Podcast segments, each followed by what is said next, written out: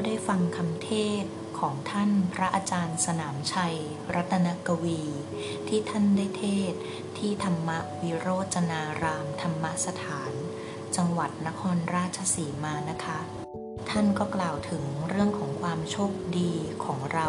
ที่ได้มีโอกาสปฏิบัติธรรมโดยท่านได้เน้นย้ำ3อย่างนะคะคือความถูกต้องจริงจังและต่อเนื่องในการปฏิบัตินั่นคือต้องปฏิบัติด้วยวิธีการที่ถูกต้องปฏิบัติด้วยความจริงจังภาคเพียรพยายามและต้องปฏิบัติอย่างต่อเนื่องการปฏิบัตินั้นจำเป็นจะต้องทำซ้ำๆจนเป็นรากฐานแห่งปัญญาทำซ้ำๆจนเห็นประจักษ์กับตนเองถึงผลของการปฏิบัติ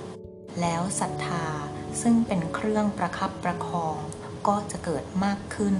เมื่อเห็นประจักษ์กับตนเองจากการปฏิบัตินั่นเองโดยอารมณ์พระกรรมฐานจะต้องเห็นการทำงานของทั้งกายและจิตกำหนดรู้ให้เท่าทันการทำงานของกายและจิตซึ่งส่งผลซึ่งกันและกันโดยเราเพียงกำหนดรู้ให้เท่าทันทำหน้าที่เหมือนเป็นเพียงแค่กรรมการนั่งมองแต่ไม่ตัดสินการที่เราปฏิบัติซ้ำๆอย่างถูกต้องจริงจังและต่อเนื่องนี้และจะเห็นประจักษ์ช้าหรือเร็วแค่ไหนขึ้นกับ 1. วาสนาแต่ปางก่อนซึ่งวาสนานี้จะทำให้ปฏิบัติได้ค่อนข้างตรงซึ่งพวกเราก็นับว่ามีความโชคดีแล้วตั้งแต่การได้เกิดเป็นมนุษย์การได้พบพระพุทธศาสนาการเกิดศรัทธาในการปฏิบัติและการได้ฟังแนวทางการปฏิบัติที่ถูกต้องตรงประเด็นสำหรับในส่วนที่2ก็คือการกระทำปัจจุบันให้มันถูกต้องแต่เป็นไปไม่ได้ที่จะถูกต้อง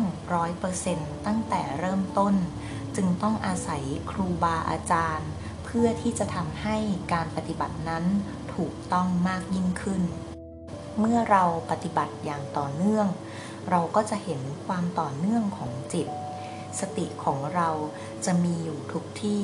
ไม่จำกัดว่าจะต้องไปประพฤติปฏิบัติธรรมในสถานปฏิบัติธรรมตื่นเมื่อไหร่มีสติรู้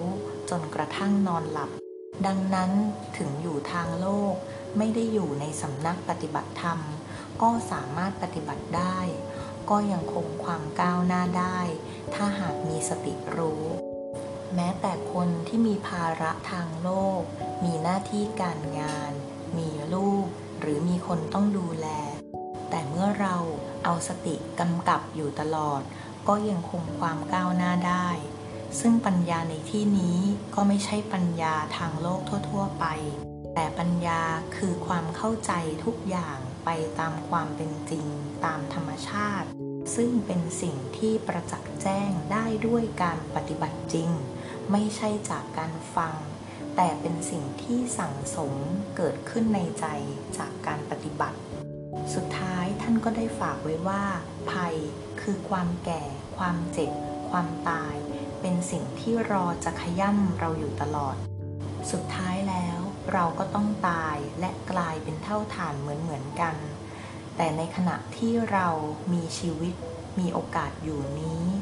เราได้จัดการสิ่งที่มันหมักหมมในจิตคือกิเลสของเราแล้วหรือยัง